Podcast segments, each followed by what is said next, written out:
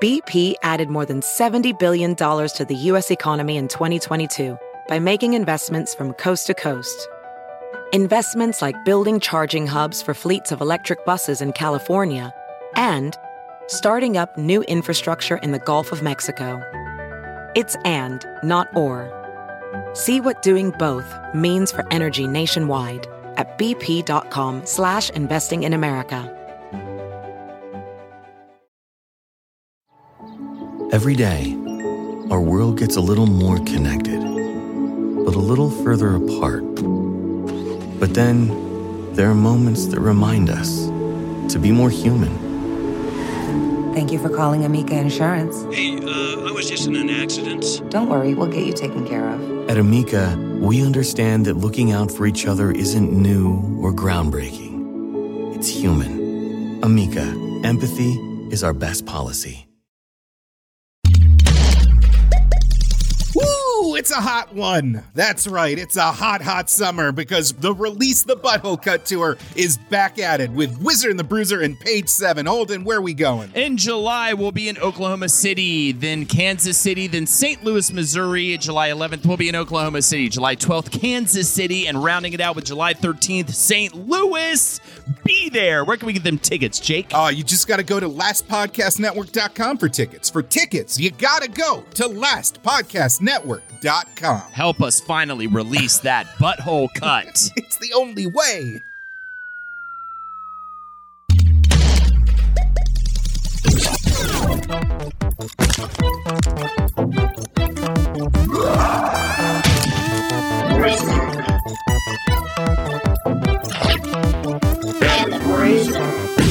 Hey, everybody, it's me, Jay Garrick. I'm fast man. Oh, with my blue pants on and my helmet. Oh, I'm a fast guy. Look at me. I can do the herky jerky and I can do the Charleston and I can do it really fast. I'm the first Flash and I'm also your bruiser Holden.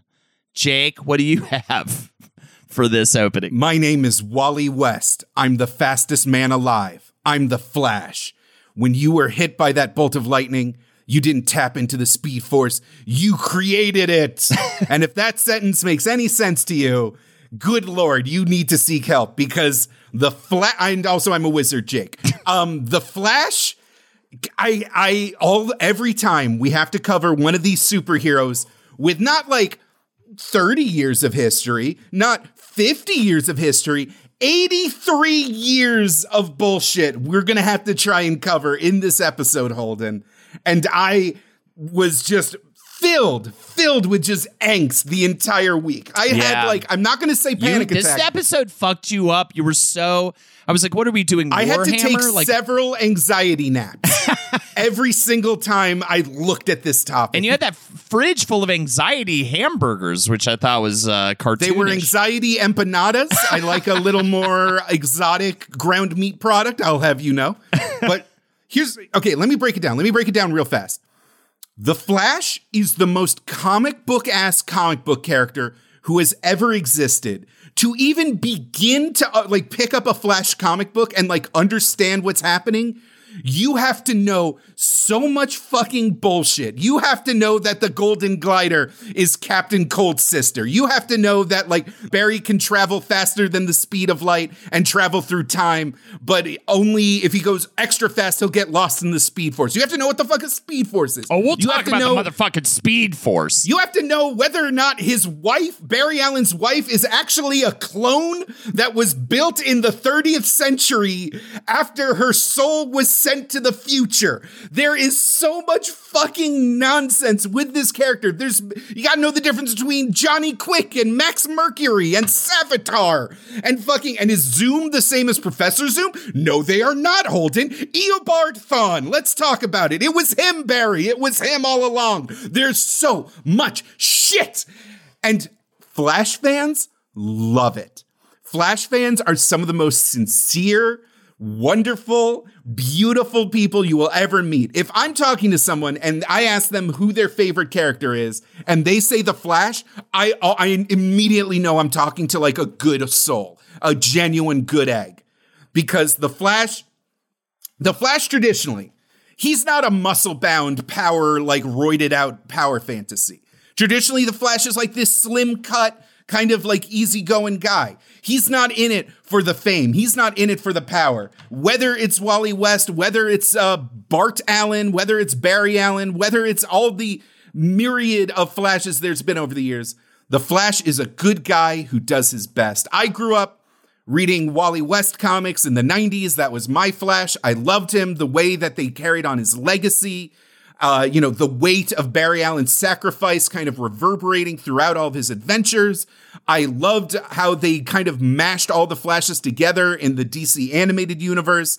In Justice League and Justice League Unlimited, he was the heart and soul of the team. He was incredible. Like, the Flash is a singularly beautiful character that combines the aspirational heights of what it means to be a quote unquote good guy, as well as the psycho bananas cosmology and mythology and non science that goes into a standard superhero comic. The Flash is beyond anything you can understand. The Flash is an intimidating presence, and I, I honestly don't know if we'll be able to fully summarize what the Flash means in a single podcast episode, but god damn it, we're gonna try. Yeah, we're gonna try. I, I think a lot of it too is just realizing how much of a utility character the Flash is, not just in any any given storyline, but he really ushered in the silver age of comics. Uh, he ushered in the whole concept of the multiverse even now with this new movie coming out, this is James Gunn's way of completely wiping the DCU clean so that they can start fresh with a whole new slate of heroes and perf- actors being those heroes. You know, even to this day, it's like a reset utility option because he's got the ability to fuck with time, uh, create different timelines you know we'll, we'll get into how he he create you know creates the the the idea you know the multiverse is the most important concept in comic book movies right now across the fucking board. It It is is darkly ironic. and, and it is also hilarious. Are you about to say this? That that it's amazing and it is such the curse of the DCU that Marvel beat them to it when in the history of comic books the Flash and DC Comics are actually the ones to thank for introducing it and probably a whole generation of people thinks that Marvel did it first because of the way the movies have dropped. the number one criticism that I'm seeing, I haven't seen the film, the new film yet, but it's definitely that like this movie is coming out at the exact second that there's like apparently a lot of multiverse fatigue after Yes. Across the Spider Verse, Spider Man No Way Home. Uh, multiverse of madness, Doctor Strange, as well as yeah, uh, even stuff like Everything Everywhere All at Once and Rick and Morty. Like the multiverse is super played out Dude, at this exact second. How fucking bummed out. They've been sitting on this movie for forever, largely due to one Ezra Miller. We'll get into it. Not to mention COVID and anything else that you could put into production hell. Pre production hell. Mm-hmm. When fucking Spider Man, what was it? No Way Home? Mm-hmm. Which one's the one with the multiverse? How upset were those execs when that movie dropped? and was the biggest, most successful superhero movie like Massive hit. and it just has all the trappings of like what they were like you guys aren't going to believe what we got in store for this flash movie but it's really fascinating how you know this guy i think more than anything else because i think in terms of iconography you know batman bruce wayne's parents dead in the street. You've got spider-man aunt may you know uh mj you've got you've got you've just got all these like big heroes with their iconography. Going into the flash i was like what's this guy's deal? Who did who who and, and you know and his his mom dies you know and and is a whole well, thing. now she did. yeah. But like you, you know in terms of like who he is I- think so much more with the flash is what he is and what he adds he's like a, such a value add to a comic storyline or a group of heroes right but who he is on his own has never necessarily been like the reason he's kind of like how the hulk is Counter, used counter. yeah yeah Okay, okay. So unless you're a big bang theory fan or something within the greater, uh, within the popular imagination, I will agree with you that uh, Flash. Obviously the even from Jay Garrick's original costume with the winged helmet, like, and it's yes, he is the Mercury. He is the uh, messenger of the gods. Though he is not a physical threat, he can go vast distances. He can like sneak behind enemy lines. He can. He works in a less direct fashion because everything happens in a blink of an eye Yeah. but his solo adventures, The Flash as a character, has been again in near continuous iterations since its inception in the 1940s. True.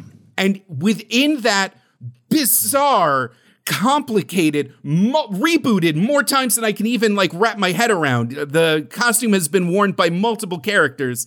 Um, you have such a unique vibe and such a unique uh, universe within itself that there's a reason why the Flash TV series, the the Arrowverse Flash, has been running for like nine seasons and just getting bonkers upon bonkers upon bonkers upon more bonkers. Because like there's just something about when you introduce these what they did in the uh, silver age you introduce these high concept sci-fi things and put it in the hands of these ambitious comic book writers just you get shit like gorilla grodd and you get stuff like the reverse flash and the black flash you get things like savitar uh, the fucking master of the speed force you get things um, one of my favorite things about um, the Flash is his rogues gallery, which uh, you know it's like the the the connoisseur, Uh-huh. like the the alt hipster answer on who has the best rogues gallery.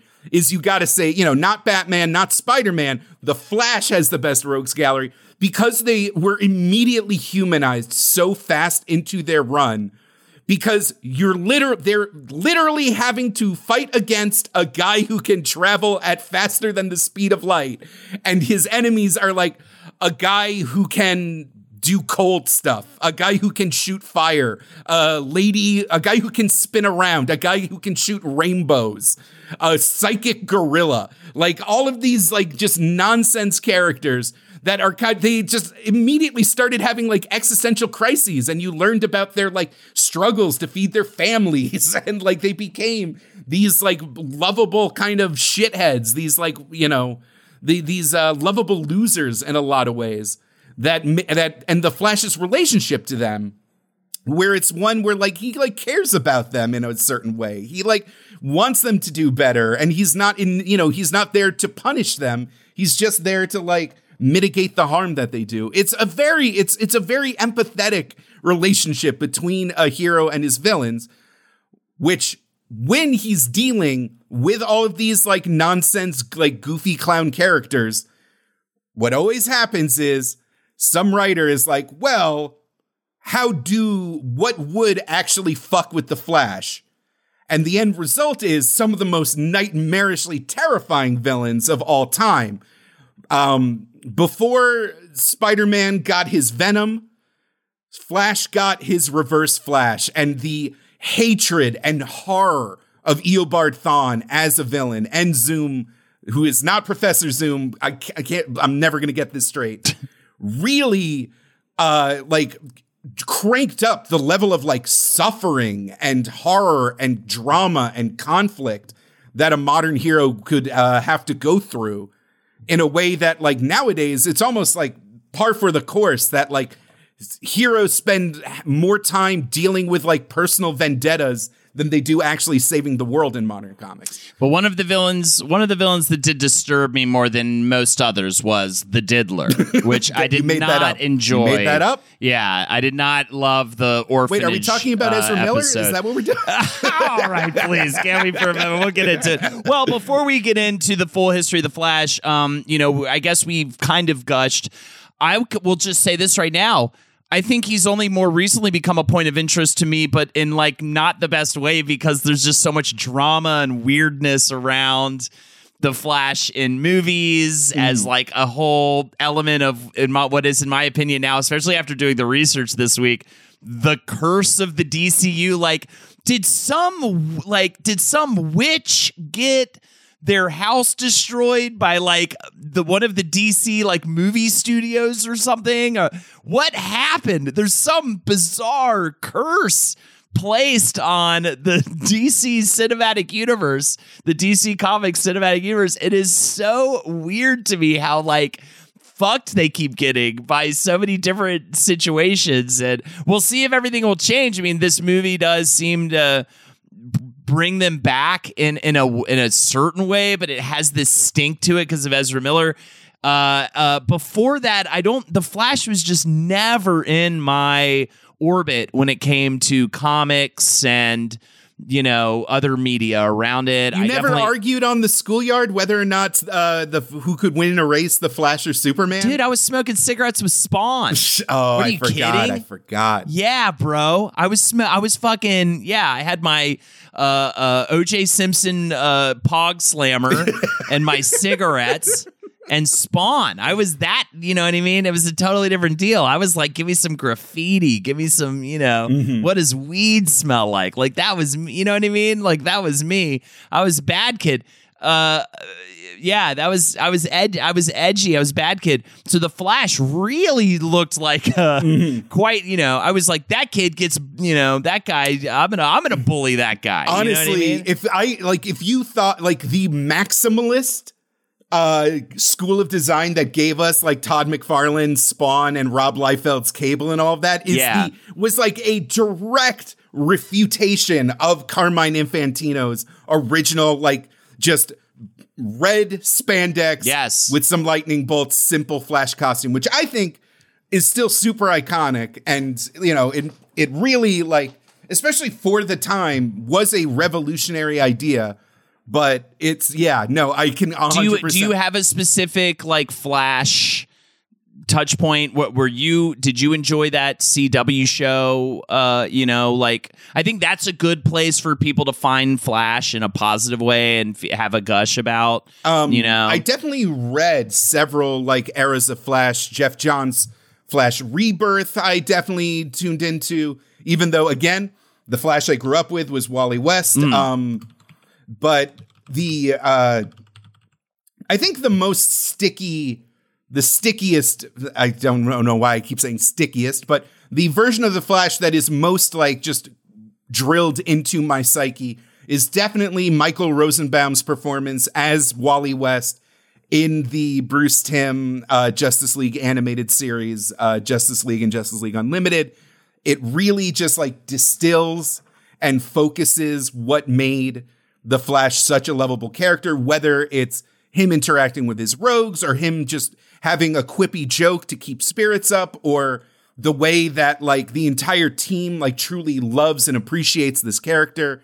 Um the oh god, I still cry when I think about the scene where uh, the Flash in I think Justice League Unlimited or Justice League Regular, I forget, uh, is just starts running around the world as fast as possible to beat the combination Luthor Brainiac, and he starts like vibrating and glitching out, and he's like, "I went too fast. I have to go to the Speed Force," and like all the heroes, even Batman, like struggle to bring him back, and it's just like such a heartfelt like thing.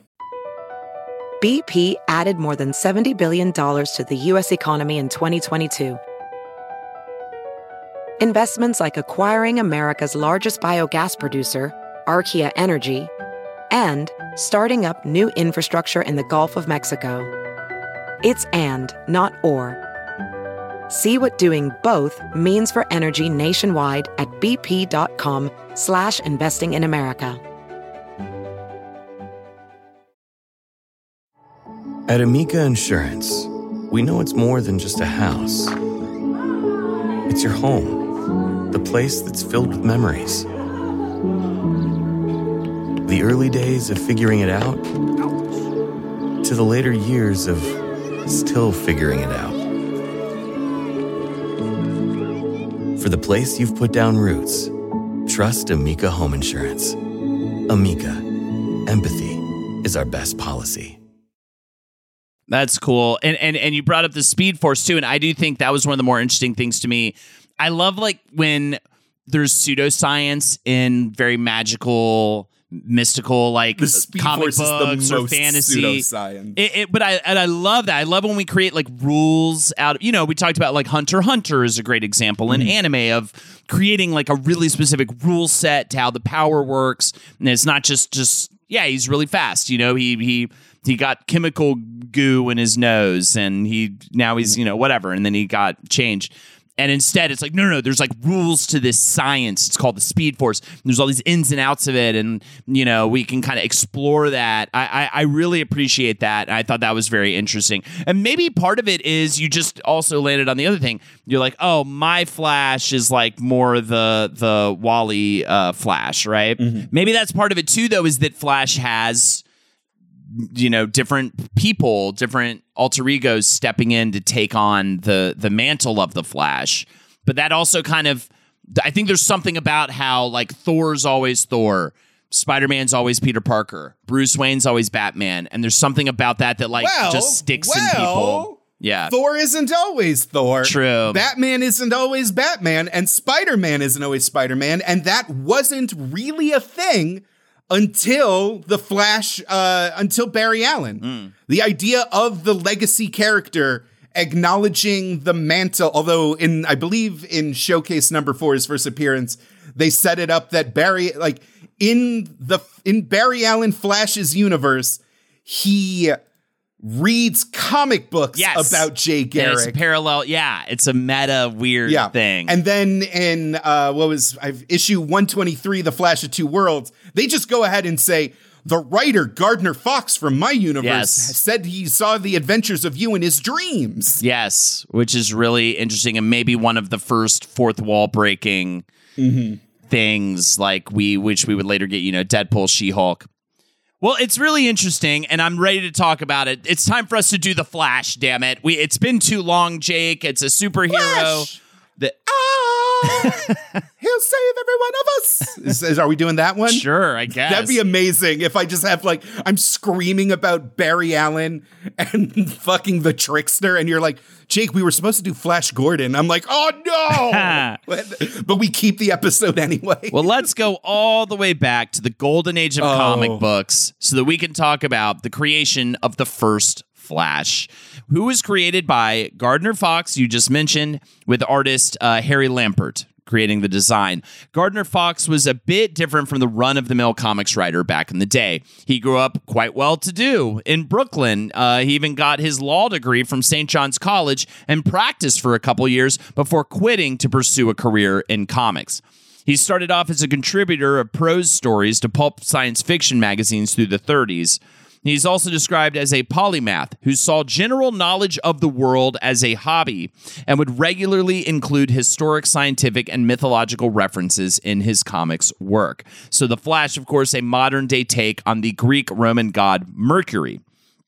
Uh, and that was uh, definitely a huge part of what he was always trying to do. Always trying to like bring in these references uh, to, to to comics and and up bring them up to date. So that's how we get that. Harry Lampert started cartooning at 16 years old, working under Max Fleischer on stuff like Betty Boop, Popeye, and Koko the Clown. And though he co created The Flash, he did not draw superhero comics for very long, as he opted for more humorous fare.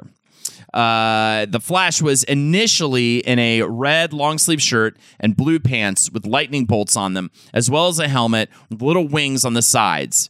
Uh, his name, Jay Garrick, a college student who couldn't hack it as a football player, so he becomes a research scientist and accidentally inhales. As you do, you know, you do. classic career pipeline where you fail as a jock and immediately fall into a career in research science. We've all been there. He was like, I'm tired of having sex with all these beautiful women. it's time for me to go into the research science field and learn super science. He accidentally inhales su- hypercharged atoms of radioactive liquid, also known as hard water vapors. Heavy water vapor. Heavy water. Which, uh, if any chemists are in the room, know that is that is just not how that works at all. and that costume, he just looks, I'd say, a little ridiculous. Wouldn't you say a little bit? um, I mean, he's got like a, it looks like he's got like a a bowl for he's like. got a salad bowl with wings on Yeah, it he's on got a- his head. yes. Uh, his costume is just a red shirt and some pants. Um, the way that they show the the speed is just he's just always standing still with some speed, like some random lines around him. It's not like very exhilarating. Uh, and you know, he doesn't have a mask or anything, so he's just like literally some guy. He's just some man in a in a salad bowl helmet, just running around fucking with mobsters. Yeah. Um, but you know, a lot of these Golden Age comics were really just not that uh, thrilling, even compared to uh, to what we'd end up with later. And you know, bopping around, I was hoping for some like actual insanity, some like weird space aliens, some high concept sci-fi. But they really they play more like just very bland gangster stories. It's Uh-huh. just like, oh, now he's at the circus.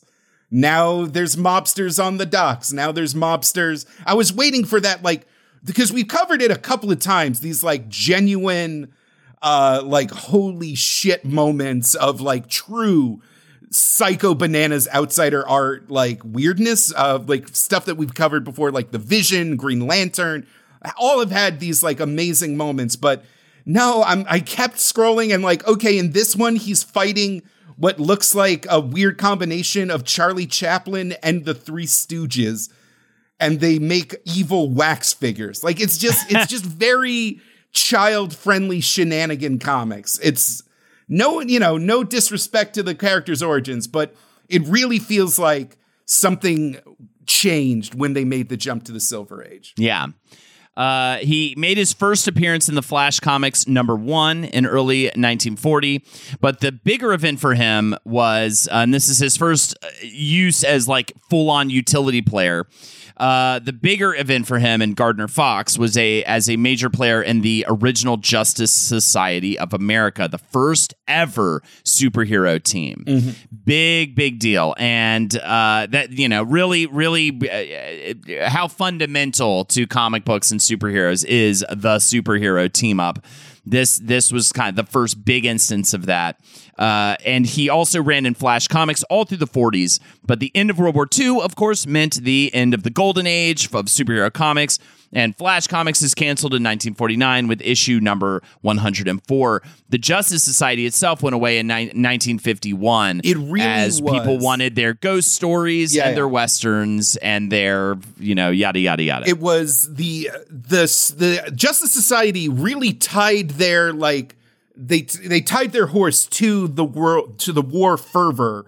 And you know buy your bonds sock it to Hitler. It was very rah rah stuff. And it just as soon as the war was over they're like well wait what do you guys even do anymore? Meanwhile like you mentioned comics publishers like EC were in the mix and like making things that were more thrilling and dangerous for the uh, now aging original superhero comic audience.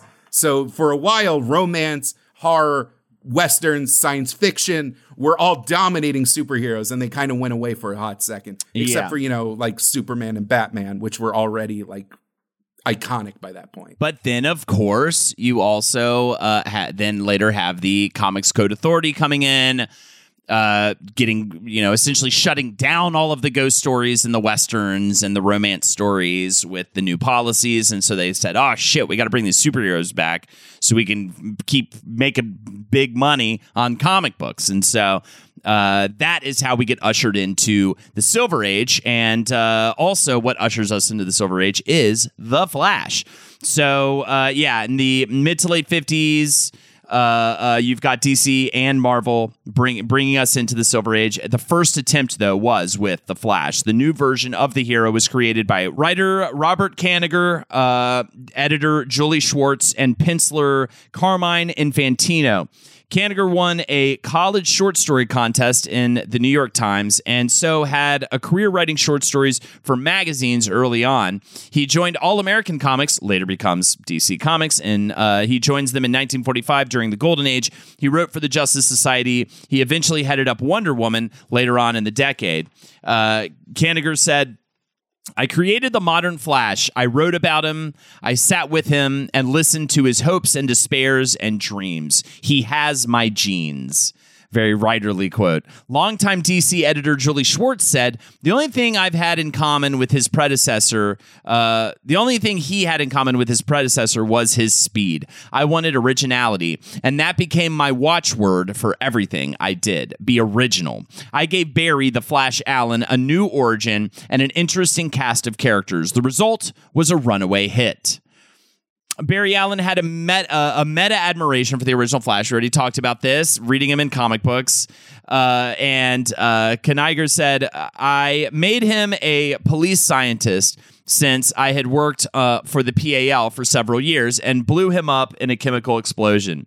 In real life, he would have been scraped off the walls. In comics, I love that. In comics, his atomic structure was rearranged, and he became the fastest man in the world. Naturally, he was always late in civilian life, exasperating his girlfriend. He had to have a girlfriend, didn't he? He had to be late didn't he? I love this guy. mm also explains where uh, he got the idea for Flash's ring. Uh, of course, this is one of the bigger, funnier points with the Flash. Mm-hmm. He has a ring that has his costume in it, and a little tiny, uh, and it pops out and, and goes full size.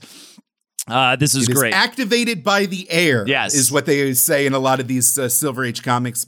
No idea what the fuck that means. Uh, ha- who knows? But how does he put it back in? But I, I, I love this quote and and the character this was based on. The Flash's ring was sheer plagiarism. When I was a preteen or almost a teenager, I used to sit on the steps of a tenement house uh, at Washington Avenue and about 179th Street with a rabbi's son who was an aspiring pulp writer. He told me about a character running in a pulp called the Crimson Clown, I believe. Wow. When he wanted to switch from his shivvies, he he pressed a spring on a ring on his finger. The clown costume erupted out and expanded to life size. So many years later, I stole that gimmick. You can't sue me. The statute of limitations has run out.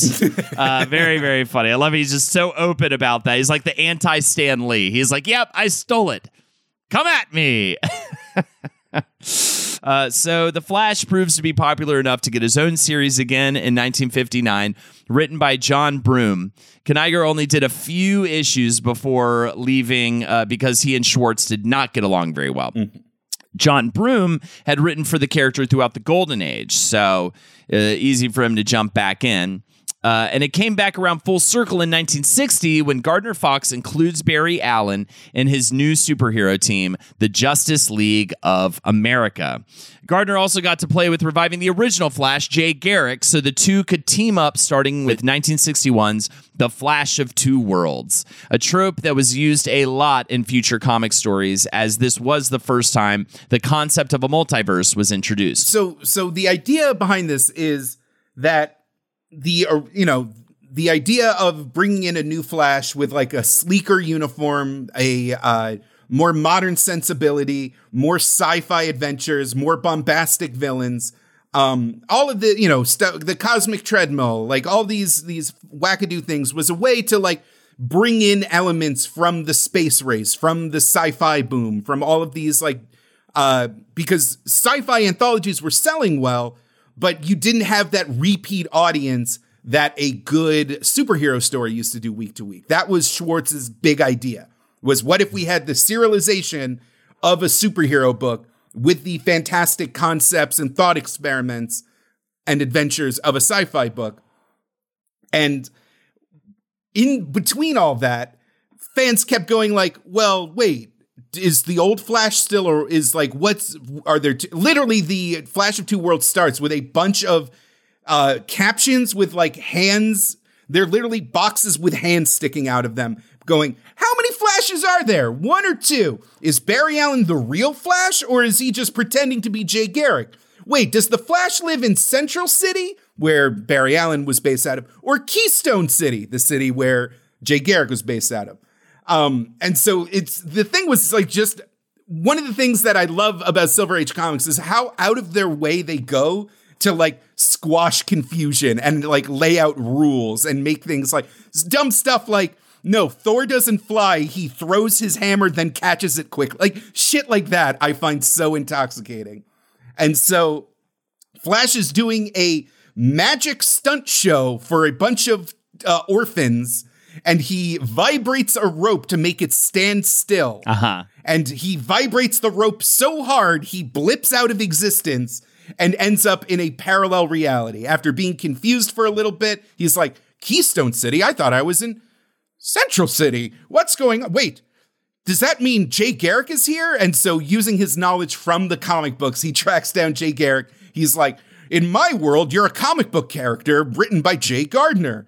Uh, and Jay Garrick's like, Oh, that's fascinating. Wow. And they explain that two parallel Earths can exist because even though they're existing on the same like physical plane of matter, they're vibrating at different frequencies. And the greater the vibrational difference, the more different the world is. And so Flash is Barry Allen's Flash is close enough to Jay Garrick's Flash that they can like go on parallel adventures. They defeat some bad guys, they have some fun together, and at the end Jay Garrick sees the Flash vibrate again and go back to his homeworld and Jay Garrick says, "Huh, so that's how he does it. I bet I can do that to visit him later." And this creates a ripple effect where now we have Earth 1 and Earth 2. And then there's like other Earths that get introduced as every different parallel uh, plot line or canon within DC Comics now has to exist on its own set Earth. And people can cross over, and people like Superman are just casually interacting with the Superman of Earth 2, and Green Lantern is interacting with the Green Lantern of Earth 2. And then when Shazam enters the picture, Shazam's on his own Earth. And just this, this, it just balloons and balloons and balloons and creates for a while a lot of really fun, dynamic, uh, multiversal crossover stories, the kind that we enjoy to great excess in our modern era. But it also just really uh, uh, starts becoming more. The concept of "don't worry, it's multiverses," it makes sense. Ends up becoming more confusing than explanatory over the years. Sure, but wh- again, just like superhero team ups, like where are we even? At this point, especially in the movies, mm-hmm. without the whole multiverse concept, which really is so helpful now. It's more than anything because of specific actors being associated with specific roles and having multiple actors being associated with specific roles, you know, and and who didn't want Michael Keaton back in the mix and the only way to get him back in the mix without it just being like, what? you know, is to have the multiverse mm-hmm. accessible. Yeah, it's it's interesting. What do you think, Jake? Do you do you like the multiverse at this point or not? Um at this stage in my existence, I can un- I now understand that these are make believe stories written by underpaid freelancers for the enjoyment of emotionally stunted young men. Right. So if there's just a portal that opens up and there's like an old version of Spider-Man or a Spider-Man like if I'm reading a comic and like Spider-Man 2099 just shows up out of a portal is like, "Hi, I don't need the fucking fake quantum physics to explain how that happened. I I personally don't need that." The more you explain it, the more I'm just like making the jerk off uh, hand motion, quite honestly. Across America, BP supports more than 275,000 jobs to keep energy flowing. Jobs like building grid scale solar energy in Ohio and producing gas with fewer operational emissions in Texas. It's and, not or. See what doing both means for energy nationwide at bp.com slash investing in America. At Amica Insurance, we know it's more than just a car or a house. It's the four wheels that get you where you're going and the four walls that welcome you home. When you combine auto and home insurance with Amica, we'll help protect it all. And the more you cover, the more you can save. Amica, empathy is our best policy.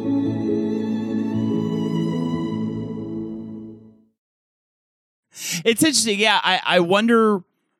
I wonder to what end sometimes with some of this stuff, and especially with the the films. Like, what happens after you wear out the multiverse shit, which is like not long from now. It's already become now with this new Flash movie, like really getting to become old hat here.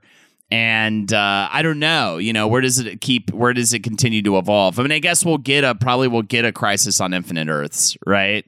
We'll have it. I mean, the the actual the actual like bullshit is when they do this shit with like not comic books. yeah, The, like they're gonna just be like uh, Keanu Reeves from Speed is teaming up with Keanu Oh, Reeves from John. Wick. No. Indiana Jones meets Star Wars. Like just anything and everything is fair You're game right, because is our the only advantage these future massive hell. corporations have over just especially with digital filmmaking techniques, anybody with a decent story to tell could get it out there. The only raw advantage in terms of spectacle is the IP holdings, these massive dragon like hordes of characters and concepts. You want to hear two words that you you can't unhear? Sure. Max Multiverse. That's right, kids. Oh, yeah. All of your favorite reality shows and all of your favorite prestige HBO shows all in one story. You're going to get it all. You're going to have Natalia Grace will battle uh, the Game of Thrones dragon. Just a horrific nightmare. Uh, absolutely. Dr. Pimple Popper, I've wanted to talk to you about joining the Justice League. Yikes. Well, anywho, it's all thanks to the Flash, folks. Uh, also, during this time, Flash's rival enters the scene as Reverse Flash, created by John Broome and Carmine Infan- Infantino. He first appears in The Flash number 139 in 1963. I think his name is, quite frankly, very stupid sounding, but he is What? a cool and interesting He's from the future. You I'm don't know what Flash, names I'm s- Reverse Flash. It just is clunky. oh, oh, I thought you were talking about his name, uh, Eobard Thawne. No, I thought that's Eobard kind of cool sounding. where- no, the part where he's like, "I'm not Flash, I'm Reverse Flash. I go backwards." well, uh, from the get, from the the Flashes, they've been playing with this shit the entire time. The very first appearance of the Flash back in 1950, or sorry, the Barry Allen Flash. Again, so fucking confusing. Uh, 1956 showcase number four. The Flash's first villain was called the Turtle Man, the slowest man alive. Who uh, literally all he did was lay booby traps for the Flash, who would just run headfirst. He literally one of the Flash's first fights I, if no, the first fight of Barry Allen involves him seeing the shadow of the Turtle Man in an alleyway. He runs at it at full speed, smacks into a wall, and realizes it was just a painting of his silhouette, like a Looney Tunes cartoon. Ha. Like, just, yeah, no, they've always been like, what is the ultimate challenge to the fastest man? Anti fastness. Uh, what what makes him cool? What what's cool about this? What what what's great about this? Because you're like his rogues gallery is awesome, Mm-hmm. and you know at the head of the rogues gallery is I would say Reverse Flash. I mean, even just Well, based on like a searching. Reverse Flash has always been outside of the Rogues Gallery. I, you know, like Reverse Flash is when you want shit to hit the fan, when you want shit to get real. If you want the Flash to have a fun adventure, you have him fight the Rainbow Raider, Yeah. aka Roy G. Bivolo. Right, right. If you want to get his An balls artist. tickled, you uh, Yeah. you have him fight the Diddler, which is just so upsetting. I hate that guy.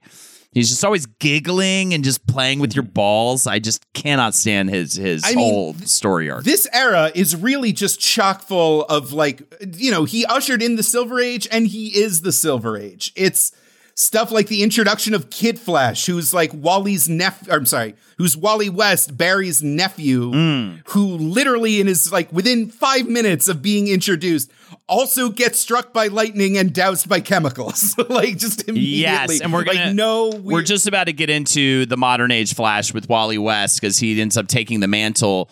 Um, what is there anything else you want to talk about with the, when it comes to the Silver Age before uh, and and Barry Allen's heyday before we move on? Uh, if you're getting to the like the end of Barry Allen's initial run and Crisis on Infinite Earths, um, I think it uh, is really behooves to talk about the work of um, to talk about Cary Bates, who was the writer for like the late era of the original Flash run, who really uh, around this time, in the 70s, and uh, Spider Man kills off Gwen Stacy. That famous panel, that little crack heard round the world.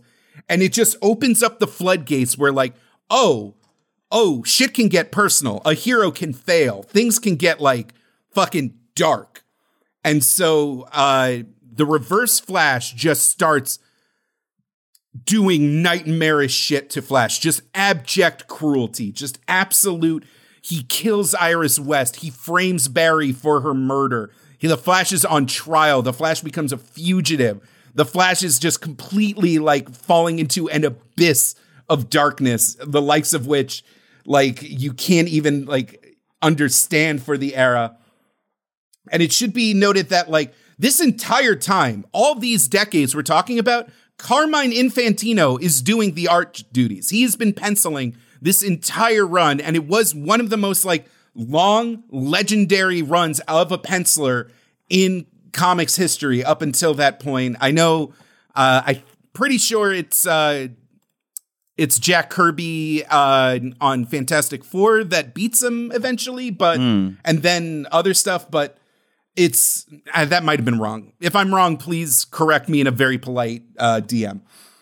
Uh, but you know, he keeps up his art with the times, and it's just it becomes a true psychodrama.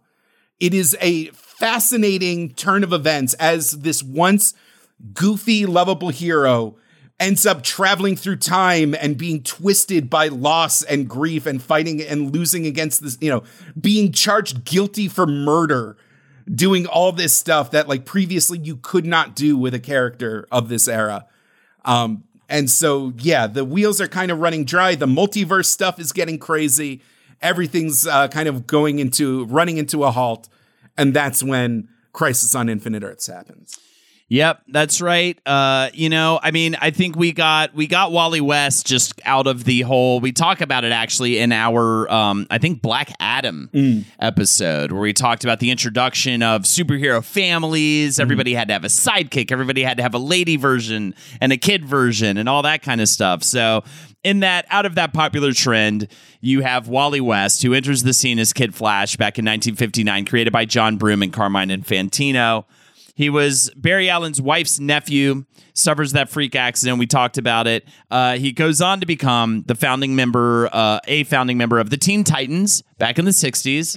So you got to have the pedigree. Flash was the first J- Justice Society, one of the first members of that. You got Teen Titans uh, coming in, and, and Wally's right there as the Flash version for that. Along with Aqualad and Robin and Wonder Girl and all these little sidekicks, yeah. And after the events of Crisis on Infinite Earths, published uh, from 1985 to 1986, Wally takes the mantle as the Flash. Barry Allen sacrifices his own life in order to save the world.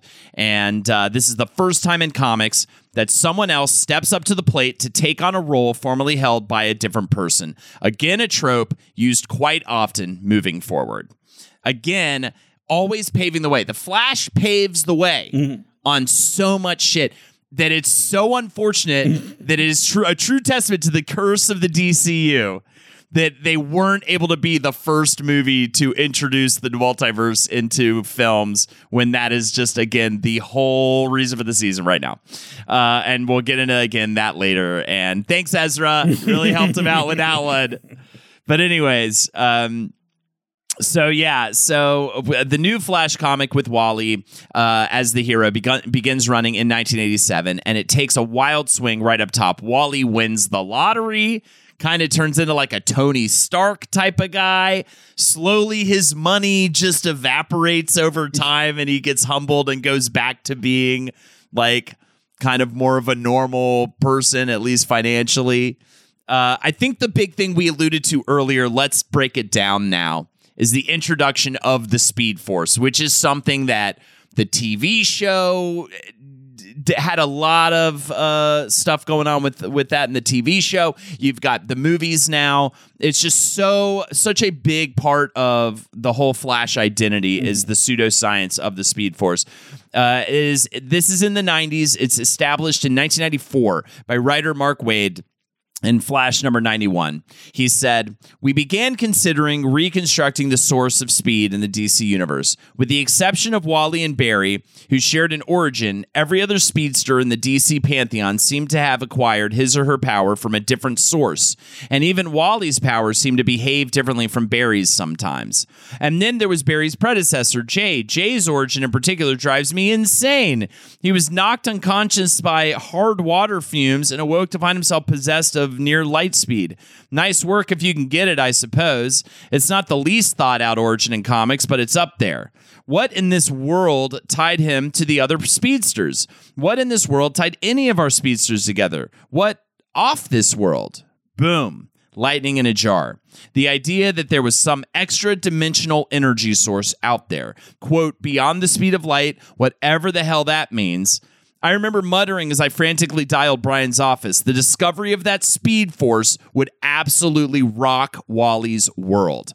And the Speed Force was a way to unify all the mm-hmm. Speedy heroes in terms of where their powers came from as a pseudoscience. That could form the basis of many storylines involving them. So Mark Waid's run in the 90s on the Wally West Flash series is iconic. So much of the stuff that we now associate with the Flash was born from that moment. I found Wally to be a very endearing character. His relationship with Linda Park, uh, his uh, love interest, and you know, um, eventually he'd he'd even have children with her.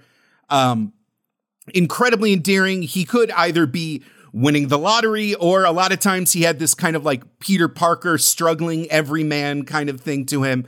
And Waid had a ton of fun with the Speed Force and the idea that like speed could be controlled, speed could be given, speed could be taken away.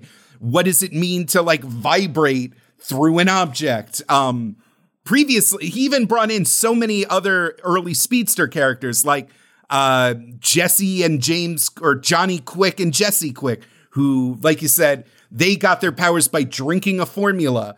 Um, Max Mercury was introduced, and he was uh, originally introduced in the 40s around the same time as Jay Garrick was. Uh, but he was originally known as Quicksilver. Uh-huh. So they had to change that when they brought him back in Waid's run because there was already a much more popular, much more copyrighted Quicksilver. Um, and he even introduced future stuff like uh, Impulse, Bart Allen, as like the cool, edgy, new teen Flash to kind of mirror Kid Flash's origins. Um, he introduced the villain Savitar, who like really fucked with like the idea of the Speed Force. He was like this sage, evil master of speed who ran a speed cult. Um, he even got his own reser- uh, reverse flash with Zoom, who was uh, like a paralyzed police officer, I think, who the big reveal with him was he could never, the Flash could never like catch up to him because Zoom didn't run fast. He just stopped time entirely. So you could never catch up to him because he was like, you couldn't move while he was using his powers. Very fun idea. For a while, I remember they like made references to the idea that like Jay Garrick couldn't access the speed force. He could just run fast. Mm. And so he had like physical limits. But then they gave him the speed force because it was getting kind of weird with him being like, You guys are going too fast. The wind's hurting my exposed face. speed force now can like cover up any and all, like, hey, how do you do that? Like, physics questions because Yeah. you know the idea why doesn't his skin catch on fire why doesn't his brain liquefy every time he decelerates how can like he vi- like you know all the fun ch- like how can he uh create tornadoes that's not how tornadoes work now you can just point to the speed force and say the speed force did it i read an amazing comic in uh from the i believe it was like 1968 and it was uh, from World's Finest, you know, the big team up book where Batman and Superman used to hang out. And it was the definitive who's faster, the Flash or Superman? And they had a big race through space while they tried to like fight a bunch of alien bad guys that turned out to be General Zod and a bunch of like evil Kryptonians that escaped the uh, Phantom Zone. You don't need to know that detail. I just like ha- I like that I know that detail. And because they didn't have the Speed Force yet, the what they came up with for how he could run through space was he had a magic amulet given to him by the guardians of the of uh, Oa, like the Green Lantern's little blue friends, and it projected an infinite road in front of him so he could run in space. and then on top of that, it had to be like, and the Flash can run on the Green Lantern infinite road because he uh, painted the bottom of his shoes, which are yellow. Because otherwise he would fall through it. Because yellow doesn't work on Green Lantern. Like just the the hoops they have to jump through are now completely gone. Because you can just say, uh, Speed Force. Eh, the Flash can do it because Speed Force. The only limit is your imagination. Yeah, which isn't that so funny? Because I mean, wasn't that just what we were saying about the multiverse? Mm-hmm. Utility, my friend, utility. And the, what the Speed Force is has been changed a million times. I mm-hmm. last I, I I'm so behind on the comics. Like Geoff Johns says that like the Speed Force is generated from Barry. That all the speed in the cosmos is from him, and the more he runs, the more powerful it becomes, and that's why there's like more speedsters. The more the longer he's around, even just the name speedsters as like this catch-all term for character what runs fast is like a, this insane thing that would only happen in the world of comic books. Totally. And uh, uh, before we leave the world of comic books, Jake, is there anything else you want to say uh, as we need to make our way into the television series as well as the Oh uh, yeah, we're really we're going long, aren't we? as Um, well as the DCU? I remember when Geoff Johns brought Barry Allen back, and me and my Wally loving friends were like, I mean, Geoff Johns is a good writer. It's a fun story. They're doing, you know, they're they're you know, it's the art is really good. I would think it was Ethan Van Sciver or someone um who turned out to be a shithead. Whatever, we're not talking about it. Um the you know it's it's great it's uh it's compelling they're doing fun stuff with the lore especially turning like the the whole idea that his mom di- the revelation that like uh professor zoom was like not just evil enough to kill his mom in the past but like he pushed him down the stairs when he was a kid. He like did all this fucked up shit. And the revelation that it was like it was me barry. I did everything. Became a meme on the internet. Uh, april if you can play the uh, i jerked you off when your first date clip i think it's very funny. Remember when you were making out with your first girlfriend and you came right as she touched your leg? It was me, Barry. I jerked you off at super speed so it'd seem like you nutted at just a woman's touch. And in the intervening years, they've done Wally so dirty. He's like, he had to go to like multiverse rehab and then he like killed everybody, but then they retconned it so that he didn't kill everybody.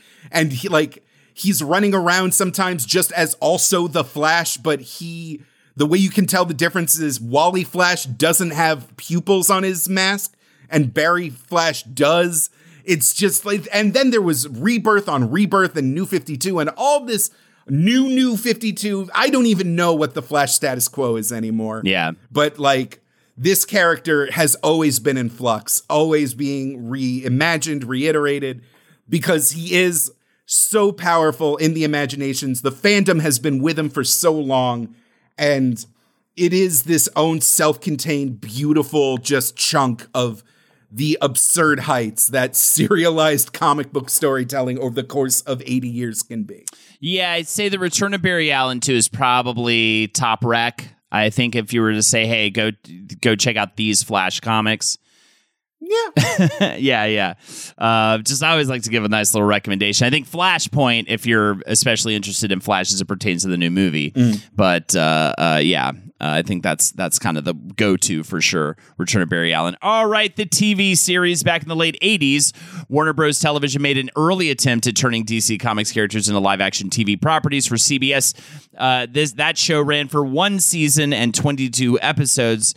Cut to 2013 when Uh, wait, the three things you got to know. Three things you got to know about Okay, this about 90s old, Flash about that weird old Flash show. Yeah. Uh, number one, uh, the costume is a ludicrous mix of So foam rubber, spandex, latex. it's one of those weird paint. muscle suits that you can get as a gym. It joke. supposedly cost millions of dollars, and like you can tell from early episodes to later episodes that they can't afford to replace it because it ends up looking real rough by the end of that first season.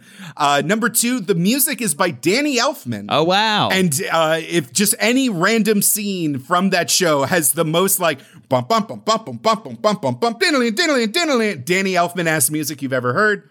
And the third thing you got to know is the star of the series, John Wesley Shipp, ended up uh, being Barry Allen's dad in the later series. Bonus fourth thing, uh, Mark Hamill played the uh, cackling villain, the Trickster, who was a classic like clown princey kind of character um, in the original series, and it was kind of his first major like return to pop culture, kind of like fun roles, and he definitely would not have secured the role of the Joker in Batman the Animated Series if it wasn't for his performance as the Trickster in this short-lived 90s show. Uh, all right, cut to 2013 when, after the success of Arrow on the CW, the co creators of that show, Greg Berlanti and Andrew Kreisberg, along with the director of the pilot of Arrow, David Nutter, and COO of DC Comics, no, I just love it, COO of DC Comics at the time, Geoff Johns, uh, who we mentioned, of course, previously,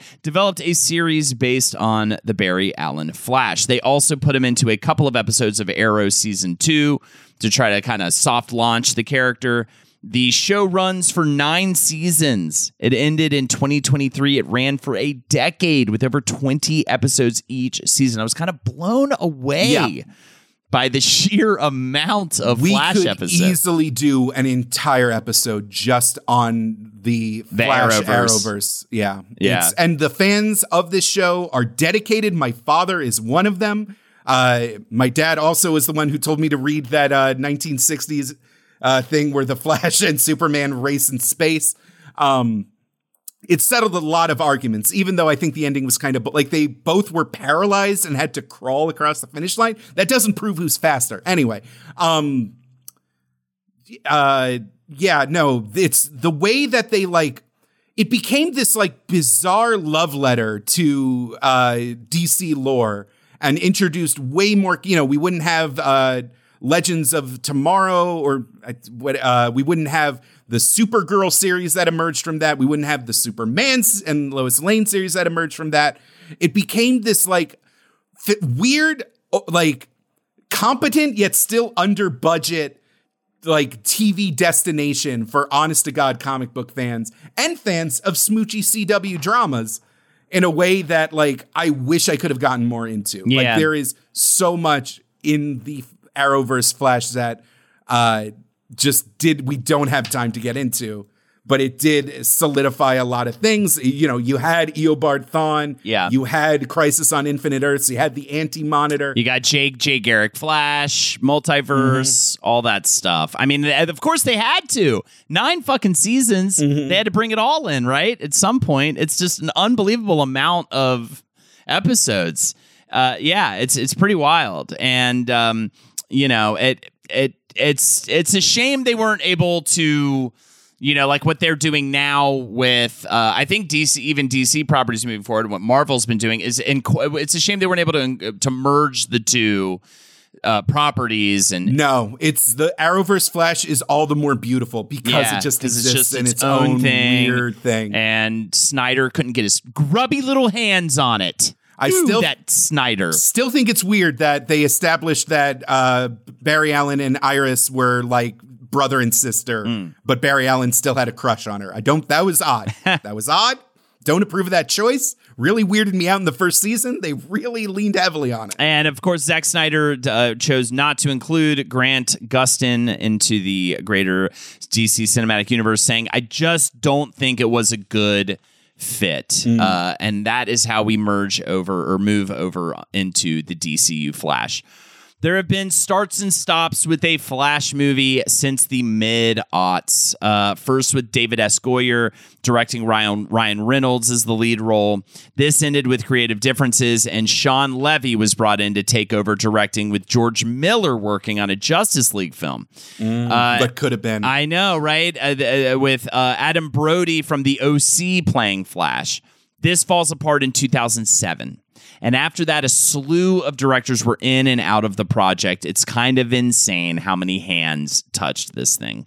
In 2013, uh, based on the success of the MCU, Warner Brothers scrambled to. I'm sorry. Um, they they they carefully put together a set of films to be a shared universe for DC Comics, which they announced in 2014.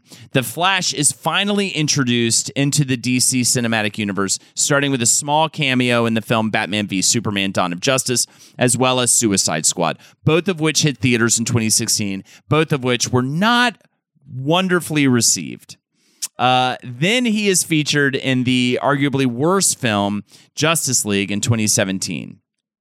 He is played by the now infinite, infamous Ezra Miller. They were trained in opera at the age of six in order to overcome a speech impediment and sang for the Metropolitan uh, Opera. At the age of 16, they dropped out of high school after the film After School, in which they starred, came out in 2008. This gave them a career in film acting. And a few years later, in 2011, they had their breakout roles in We Need to Talk About Kevin, followed shortly thereafter by The Perks of Being a Wallflower. Weird that uh, one character was a troubled child Yeah. with uh, severe uh, antisocial mental health issues, and the other one was a uh, sassy, on borderline insufferable queer character. I uh uh it is yeah, I definitely titled my next section of my notes after this one. We need to talk about Ezra. I, it's hacky, but it is what it is. But before we get there, we'll definitely get into Ezra's bullshit. Uh, let's get the project off the ground at least. Finally, finally, the project gets in the hands of director Andy Muschietti. Muschietti got notice from his supernatural uh, horror film Mama, based on a short film he made of the same name, which got him the It remakes, which were a huge success. Might say the first one better than the second one, but they were big breakout hits for this guy. He then manages to finally get the project off the ground with a total of 45 writers having been involved in this script. Kudos to Birds of Prey writer Christina Hodson for winning that arbitration battle. Because holy shit, the amount of lawyers involved on Yeah. that arbitration battle. If, anything, if you don't know, when a script gets completed, it goes into arbitration, and a bunch of lawyers get together and scream at each other to figure out who gets actual writing credit on the project. Oftentimes, the person who gets credit just has the best lawyers mm-hmm. involved. They're not even the one that did the most work on it per se. I mean, that's what You arbitration. don't want to walk away with a shitty story by. Yeah. For nobody wants the story by. Yeah, and- you want that fucking Oh, written. because getting that written by gets you mad fucking money, huge ass mm. money, especially on a project like this.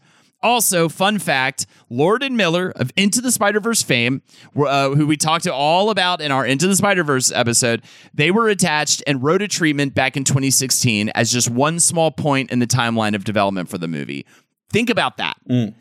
Then I believe after that, right? Did they go on after that to write Into the Spider Verse? you said 2016 is when they got it. yeah, when does Into the Spider Verse I think Spider Verse was 2016. So So isn't that interesting that a multiverse based no, 2018. 2018. isn't that interesting that a multiverse based Flash film happened and they worked on it in 2016 Mm-hmm. Didn't I don't go know how much of their treatment I don't know how much of their treatment made it into future stuff I have no idea but there is something interesting going on there with Mm-hmm. them then leaving that and going hey I mean there has to be a, a connection there with with the, those two projects and, and them going on to make into the Spider-Verse at the very least they had multiverse in the brain Mm-hmm. when they moved on to that project so uh, that is fascinating to me, that little point in the history of it all. The project, for a long time up until they actually filmed it in 2021, is based on the comic book story arc Flashpoint, written by Geoff Johns, first published in 2011. It centers around the Flash going back in time to save his mother's life, and he finds himself stuck in an alternate timeline. The film has some elements from this comic, but with significant changes and with more of an emotional core. I guess the other one, Flashpoint, uh, uh, con- uh, comparison was made to Jacob's Ladder. Uh, whereas you know this is a little bit more, yeah, kind of get, getting a little more grounded and a little more humanistic. It also introduces the multiverse into the DCU and with style, as they, of course, managed to get Michael Keaton to reprise his role as Batman. Who else could have been as impactful other than fucking uh, Heath Ledger? Yeah. You know what I mean? Like, who else would even be, like, this movie can't, is not the, the movie it is without Michael Keaton. Uh, in there, so it's inc- an Or incredible. at the very least, them. it gave them something, someone better to put in all the marketing. Yeah, for sure. So yeah, this is where we get to we need to talk about Ezra. The trouble with Ezra Miller began in early 2020 when a video got out on Twitter of them choking a woman and throwing her to the ground in Iceland.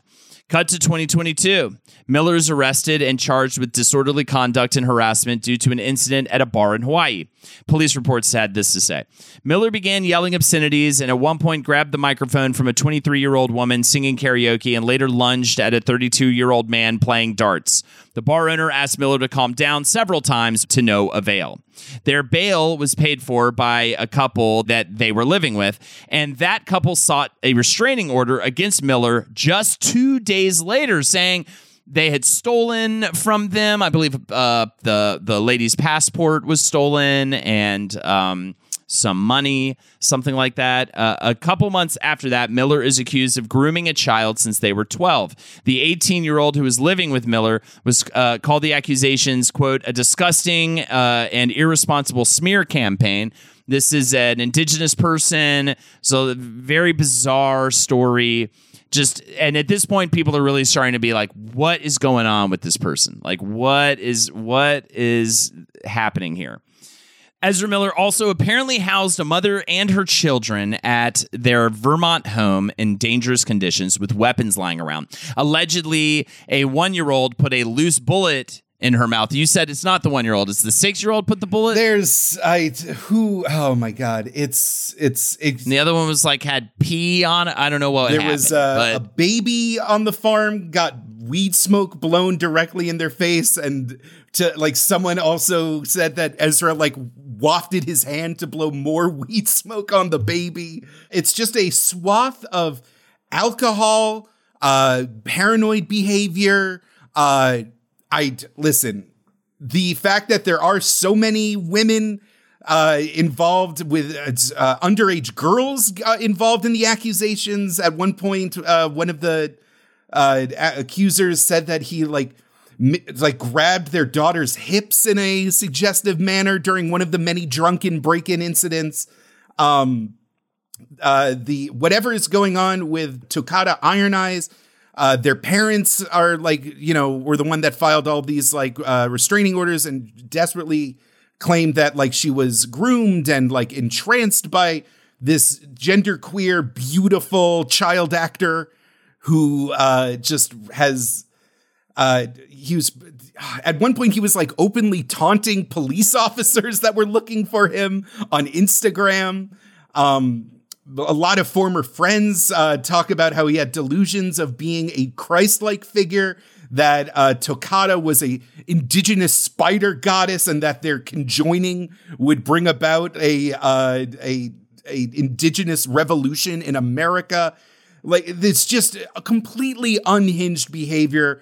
There, you know, depending on how far you want to put it, it's like just the kind of things that in if he wasn't sorry if God, the kind of things that if they weren't who they were, they would be in jail. They would be removed from society, maybe put into uh, a mental health facility. Just the fact that this person can is still running around and just doing a like I'm sorry apology tour to get this movie out really highlights a lot of the ways that the rules are different for the rich and famous. And so a lot of popular backlash is like, well, if society is just going to be asleep at the wheel, the only thing we can do is make a stink about him on the internet and not see his movies. Finally, in January of 2023, they were arrested for stealing alcohol from a neighbor's empty house, uh, which just sounds like shenanigans to me. I mean, that one. I, I They claim that they were getting rice wine for a recipe they were cooking and that their neighbor would be fine with it, like, you know, take, borrowing a cup of sugar. According to the Hollywood Reporter, this all gave Warner Bros. three options. They could give an interview at some point. This is a quote from the Hollywood Reporter. They could give an interview at some point explaining their erratic behavior over the past few years. The actor could then do limited press for The Flash, and the movie would open in cinemas as planned. Second scenario even if Miller doesn't reach out for help, Warner's could still release the film, but don't expect Miller to play a prominent role in terms of marketing and publicity, nor would Miller be the Flash going forward, as the role would be recast in future projects. The third, the situation with Miller deteriorates further. This would see Warner's killing the movie outright, as it could not be reshot with a different actor. Miller plays multiple characters and is in almost every scene.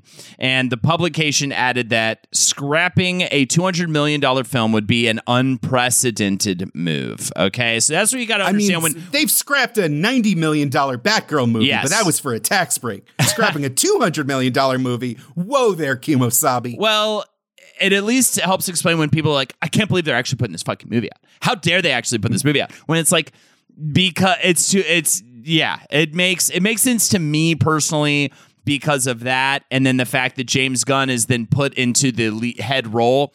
And if there's anybody who's going to have any amount of empathy for people getting like canceled, uh, you know, it, and the nuance of that, it's going to be James Gunn. So the film is delayed yet again due to Miller's antics. DC Comics CEOs James Gunn and Peter Safran said. Ezra is completely committed to their recovery, and we are fully supportive of that journey that they're on right now. Uh, you also have Ezra Miller's statement. Having recently gone through a time of intense crisis, I now understand that I am suffering complex mental health issues and have begun ongoing treatment. I want to apologize to everyone that I have alarmed and upset with my past behavior. I am committed to doing the necessary work to get back to a healthy, safe, and productive stage in my life.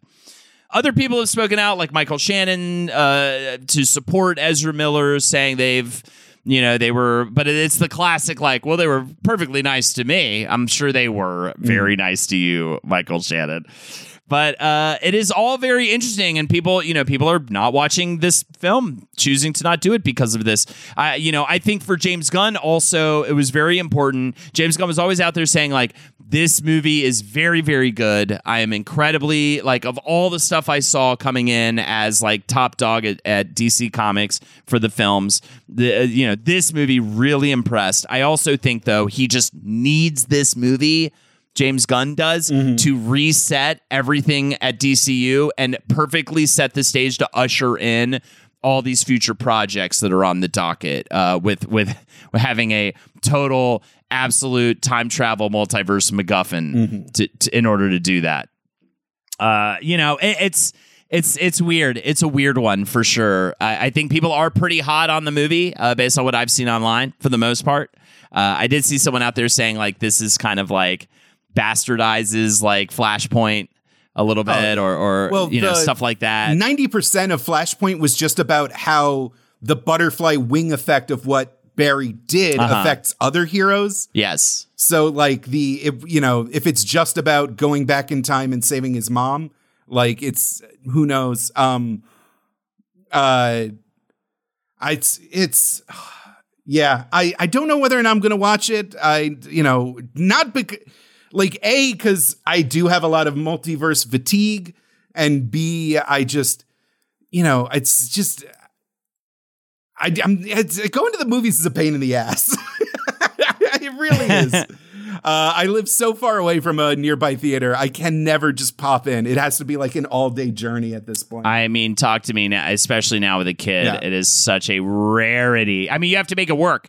You need to assign me to it, Jake, so I can go. oh yeah. Make me go, Well, like we did with the Super Mario Bros. all right. movie. We'll It's set like up a I- Zoom yeah. call on our phones, and we'll each watch Oppenheimer in full IMAX.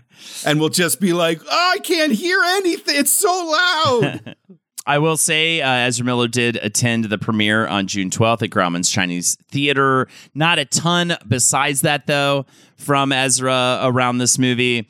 Uh, and uh, yeah, this movie will, like I said, kind of usher in the whole new phase for the DCU. But talk about a cursed fucking uh comics cinematic universe. I mean it's insane. This movie was so important and got s- and was supposed to come out you know, how many years ago this movie should have come out, but then COVID and Ezra and and then the whole shakeup happening at DC uh, in general with the DCU, and then for it to finally come out, but then Marvel beats them to the whole multiverse thing. Not only beats them to it, but like you said, es- establishes a full on fatigue of it before the movie comes out. And I, I'm just kind of blown away at how fucked the DC is constantly due to all these weird external reasons. And who that ever that witch is, I'm interested to meet you, and I want to know what makes you tick that you would curse an entire cinematic universe is unbelievable. And what did they do to you to make you that mad? I mean, it is unbelievable. Can't you just thinner someone? I mean, do you really have to uh, do a full on curse to a full cinematic universe? it's me, the Diddler, Oh and I'm here to tickle your balls, Jake. if there's one thing I have learned from this topic, it's that the Flash will keep on running. As long as people yearn for a hero, as long as writers will play with time and space and the very nature of matter itself, as long as people just imagine, as long as anyone has ever imagined just like, what if I could do things faster? The Flash will survive in our collective imagination. And I think it's the work of hundreds of people that made it possible.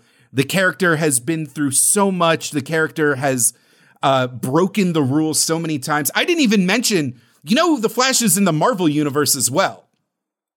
Did you do you know about this? N- no. The uh, after they killed Barry Allen in Crisis on Infinite Earths, uh, four years later, Mark Gruenwald, writing Quasar for Marvel, introduced a bearded blonde man who could run at superhuman speeds, who had been lost in a dimensional vortex, and his he could only remember his name as Buried Alien, and he was he was just the Flash, but in the Marvel universe. um, I think he's a, a great aspirational character. I think in any and all iterations, the Flash is selfless, kind-hearted, and uh, always like willing to do what's best. And I think I look forward to engaging with stories of the Flash for many years to come. Um, April, I want to uh, play us out this week with a song written by uh, Jim Infantino, who is Carmine Infantino's nephew. Uh, he was uh, the lead of a Massachusetts based band that I was super into in college called Jim's Big Ego. A lot of goofy stuff, kind of like a Ben Foldsy, They Might Be Giants kind of wry alt rock outfit. The song is called The Ballad of Barry Allen, and it's a uh, weirdly pensive kind of examination of the character and what it must be like to be able to move faster than the speed of light.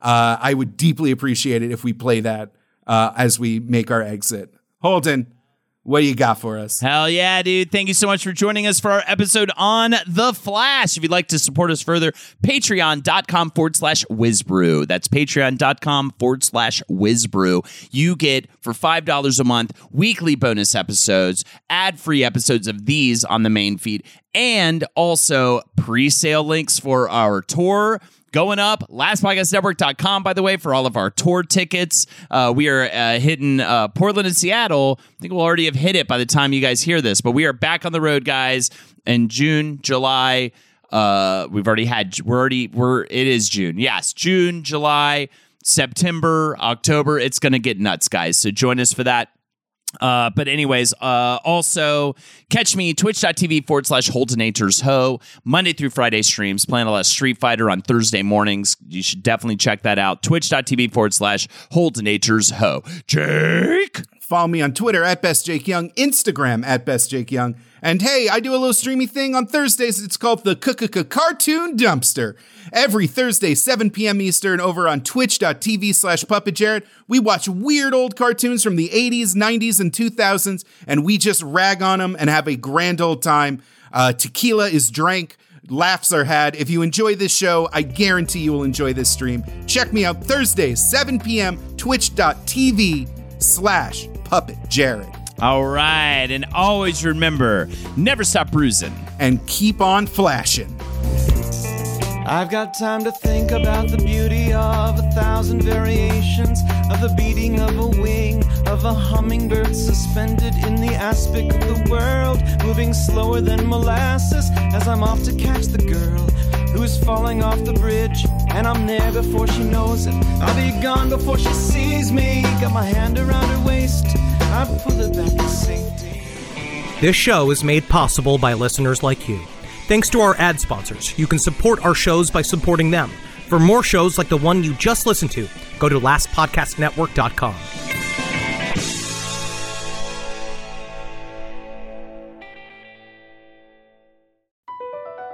BP added more than $70 billion to the U.S. economy in 2022. Investments like acquiring America's largest biogas producer, Archaea Energy, and starting up new infrastructure in the Gulf of Mexico. It's and, not or.